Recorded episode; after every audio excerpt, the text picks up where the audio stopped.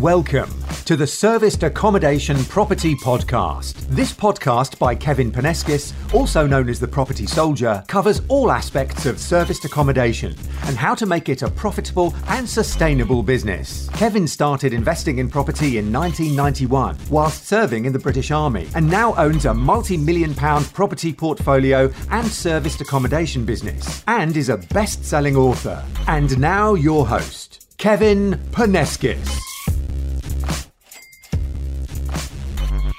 Hi, Kevin, Property Soldier here. Welcome to the first ever episode of the Serviced Accommodation Property Podcast. A little bit about myself. I've been investing in property since 1991 and have experience in many different property investment strategies, but now I focus mainly on serviced accommodation. I'm going to talk a little bit more about that later on, but firstly, a lot of people tuning in right now will be thinking, well, what is serviced accommodation and what is my version of serviced accommodation? Well, as far as I'm concerned, service accommodation is anywhere you can lay your head where there is an element of service provided, such as cleaning and, and fresh linen. Most people believe it's just apartments, and even the Association of Service Accommodation Providers and the, the largest accommodation portal, Booking.com, refer to service accommodation as apartments, but they can also be houses, stately homes, castles, tents, boats, tree houses, you name it. It can be serviced accommodation. It's like a it's like hotel accommodation, but set up to feel like a home from home with cooking and, and more often than not laundry facilities. It can be by the room, like a, a house share or a whole house. But it isn't anyone. Here's, here's the really important thing it isn't anyone's principal prime residence.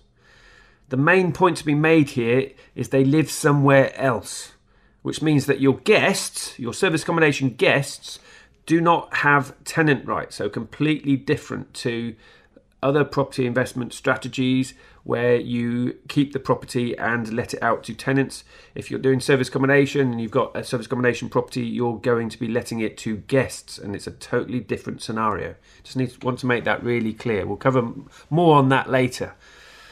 So, who uses service accommodation then? Well, people have been staying in service accommodation for decades. It, a lot of people have got this impression that it's a it's a brand new strategy that's only been around for months, you know, but it's been around for decades. Companies often book service apartments rather than hotels, or service accommodation rather than hotels, to save money on um, their hotels for their employees, and also they don't have to pay for them eating out and claiming expenses. You know, for example, it's generally a lot cheaper for two people to stay in a, a two bed apartment and cook for themselves uh, rather than two hotel rooms and dinner in the restaurant and drinks at the bar. You know, I think you sort of get the idea there. It can save people and it can save companies an awful lot of money. Consultants may be on contract for three months, which you know is that's not long enough for an AST and a short assured short hold tenancy. It's not long enough to take out a normal tenancy on a property. Uh, they may well be going home to their families on weekends, so service accommodation definitely uh, ticks the box on that side.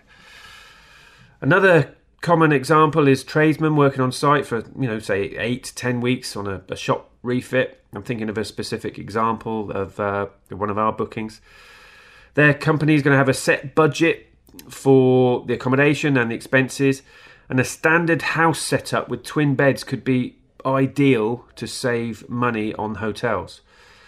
Then there's leisure travellers such as holidaymakers, sightseers, people visiting family and friends, people attending conferences, venues, you know, sporting events, those type of travellers as well. At the end of the day, there are many different types of service accommodation user. A typical guest is someone who ordinarily might stay in a hotel or guest house for their short stay, unless they have the opportunity of staying in serviced accommodation instead. So, why is service accommodation such a great opportunity right now? Why has it got my attention now? Well, e commerce is a really big reason. The fact that people are more than happy to buy things and pay for things online using their credit cards. So it wasn't so long ago, literally, you know, years ago, a few years ago, that people were quite worried and nervous about paying for things and using their credit card online over the internet. And the vast majority of people today, at least in this country, do it and more than happy doing it. And that's what makes them booking our service accommodation units so straightforward because people pay online using their credit cards and they pay in advance. Then there's smartphones. We can virtually run our service accommodation business using a smartphone. And so it's you know, if you pardon the pun, it's it's truly a, a mobile lifestyle.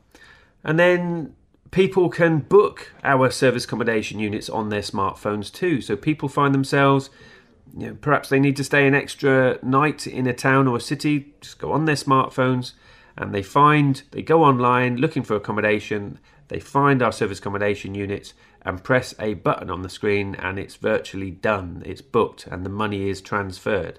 So that's recent technology that makes running our service accommodation business an awful lot easier and simpler. And then there's high speed internet, the World Wide Web. It wasn't so long ago businesses and companies were having to try and run their business using you know dial-up modems and not only that people in their homes with dial-up modems made it extremely difficult for people to go online find accommodation and book and pay online with the old slow internet well with high speed internet now people have even got high speed internet on their phones it makes us running our business so much easier and it makes people booking our units so much easier and then there's globally recognized brands like Booking.com, Airbnb. You know, we've all heard of those guys. Well, they spend hundreds of millions of pounds on their marketing, hundreds of millions of pounds on their marketing, and we can advertise our properties on their portals absolutely free. So that's a pretty good deal as far as I'm concerned. When somebody books, yeah, you're going to pay roughly 15% commission to you know a portal like booking.com or Airbnb. But as far as I'm concerned, that is a really good deal. You know, they spend all the money on the marketing and we can upload our properties onto those sites for free.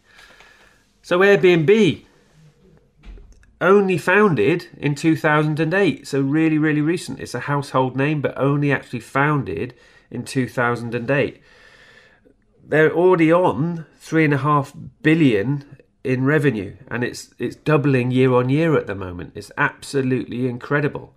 So, yes, now is the time to be getting into serviced accommodation because it's, it's a case at the moment of don't miss the boat.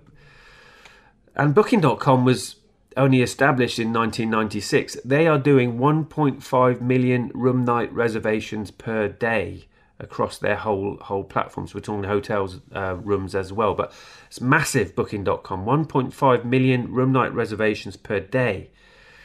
So SA is seriously on trend. A couple of more statistics. Booking.com actually did a survey, and in 2018, Booking.com surveyed their own customers, who said that 33% of their customers said that they would prefer to stay in a holiday home or apartment over a hotel. So that's serviced accommodation. 33% of their travellers would say they would prefer a holiday home or apartment over a hotel. And so Airbnb's revenue doubling year on year. That's another really good reason, as I just said. So Booking.com's home section, not hotels, their home section, which is serviced accommodation, is their largest growing sector. It's recording double digit growth year on year. So it's really on trend now, serviced accommodation. There's a, there's a phrase that I use quite a bit, and that is you've got to be in it to win it. So, what are the fundamentals? I'll be covering the following in more detail later, in later episodes, but you need to know. You need to know and be able to identify your SA goldmine area and how to do your due diligence and choose the right property type for your target audience, i.e., the type of people likely to come to your area. So, therefore, you've got to acquire the right properties in the right area. There are many ways to acquire service accommodation units, including with none of your own money. I'll cover that in more detail in a later episode. Controlling rather than owning property. So, you can use other people's property, property that you do not own, to make serious money out of service accommodation. You've got to understand the tax implications, including VAT, Section 24, capital allowances, and business rates. I'll be covering that in more detail in a later episode. Setting up your setting your business up with your strategy in mind, so the right company structure is fundamental. Setting your properties up to maximize profits. Understanding how to operate SA units, the day to day running of your serviced accommodation business Customer service and guest satisfaction is fundamental. This is a service industry. You've got to get that right. Systems and more automation to make it more passive, revenue management, marketing your service accommodation business, staging and interior design, insurance and compliance.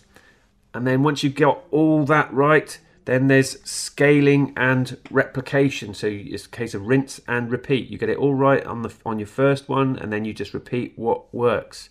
That are those are the fundamentals, and as I said, I'll be covering all that stuff in more detail in later episodes. So a little bit about me and my background. I am the lead trainer trainer on service accommodation for Progressive Property. I absolutely love to teach and mentor others and how to create assets and to improve their financial situation. I believe that the traditional education system is, is lacking in this area. Um, many people will agree with that, I'm sure. I spent 24 years in the army, mostly in a commando unit, and I reached the rank of regimental sergeant major. But whilst I was in the army, I always had an entrepreneurial gene in me. I I was always looking at investing as well as I didn't just want to um, be earning a wage and that be the total amount that I could earn in any any month. I wanted to always enhance my income and always provide for myself once I left the army. So I've been investing in property since 1991 now. So, as the time of recording this, that's over 27 years investing in property. I'll cover some of the different uh, uh, investment type of uh, deals or property deals that um, I've done um, very shortly. But the reason why I got into property is my dad had been investing in property, he seemed to be doing okay, but I didn't know how to do it properly in my area with my set of circumstances. So he, my dad, he, he was full time in property and he was doing all right, but he was on the ground, whereas I was in the army investing in property. And because I didn't know how to set up the right systems and the right leverage, etc., I, I did find it difficult, and I got myself into difficult situations with my property portfolio. I can remember when I was in Afghanistan. I did a couple of tours of Afghanistan. I was having a lot of problems with my portfolio. I used to get 20 minutes a week to call my family on a satellite phone, and often I would be spending that time trying to get plumbers out to deal with leaky taps. So I definitely didn't have the right systems and the right leverage in place then. And and you know, I'm going to be absolutely honest with you. It was extremely stressful having a property portfolio without knowing how to do how to do it right. But in 2010, I started to educate myself. So I was still in the army, and I would uh, attend trainings and, and courses on the different property investment strategies. And it was at that time I realised that I'd actually been investing in property for nearly 20 years, but I knew virtually nothing about property investing. So I learned how to find below market value property, how to add value to property to be able to refinance it in order to recycle the cash, or sell the property on if the yield wasn't good enough uh, to keep, and then just redeploy that cash from selling on into other uh, property. How to raise finance and use other people's money and, and giving them a much better rate of return than they were getting in the bank, as well as vendor finance. Vendor finance is really exciting in that the seller of a property actually finances your purchase of their property. So that's really cool. I'll talk about that more in later episodes. I learned about lease options, tenant buyers, rent to rent, so rent to property. Typically, you would rent a normal single let type property with the owner's permission and etc. Turn it into a house of multiple occupation and let it out by the room to tenants. So, literally controlling other people's property without owning it, but being able to cash flow from it. Um, so that's a, a HMO strategy, and then there's actually purchasing. So I own HMOs as well now. Um, that um, I've I've used all the different ways of funding these uh, purchases of HMOs, uh, flipping properties as well. So buying and selling. Assisted sale is really exciting. So you just agree that you can take control of somebody's property. Let's say they want £100,000 for it, but it needs a good refurb. You can take control of it, spend, you know, let's say £10,000 on it, sell it for £140,000, and the owner gets their £100,000 at the end of it. So, no stamp duty involved. You're not buying the property to sell it on, so literally not buying to sell. That's a really cool strategy. And then serviced accommodation. So, I sort of went through all the different property investing strategies and then found serviced accommodation. And as I said earlier, the the trend at the moment and the, the advent of the more recent technologies in play now make service accommodation a much more interesting strategy for me to get involved in. And I now focus almost solely on service accommodation. So I've built a multi million pound property portfolio and service accommodation business. And my properties are in Plymouth, Swansea, and Oxfordshire, and soon uh, in the Peterborough area. One of the other things that I really enjoy doing is helping a charity that's called STOLL, S T O L L, and that charity provides accommodation and training for homeless veterans, many of whom are suffering from post-traumatic stress disorder. So, it, you know, my background in property, my background with um, the military, it's a really good fit for me. And actually, you know, at the time of recording this episode, uh, tomorrow I'm going to the opening of over 30 brand new um, built houses that are being provided for homeless veterans, providing disabled facilities for them, and also providing accommodation for their families when their families are coming to visit them. So I'm really excited about that. I really love raising money for the charity and being involved in that charity. And the reason why I mention this is because the passive income that I now have from my property portfolio, and more specifically my service accommodation business, allows me to do more of what I want to do with my time. And that is my message to everybody out there is that you can create passive income for yourself. You can create serious money from serviced accommodation, and that allows you to actually do what you want to be doing with your time. More time with your friends, more time with your family, more time helping the, the just causes of your choice more time to do absolutely everything that you want to do. So that's why serviced accommodation for me.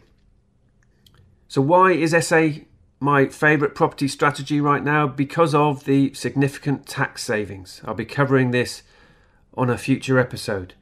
It's a proper business. It feels like a proper business. It's not just an investment strategy, which means you can create jobs for others. I'll speak about the best way for you to create your team on a later episode and how to create a leveraged business creating passive income. So that is why service accommodation is for me right now.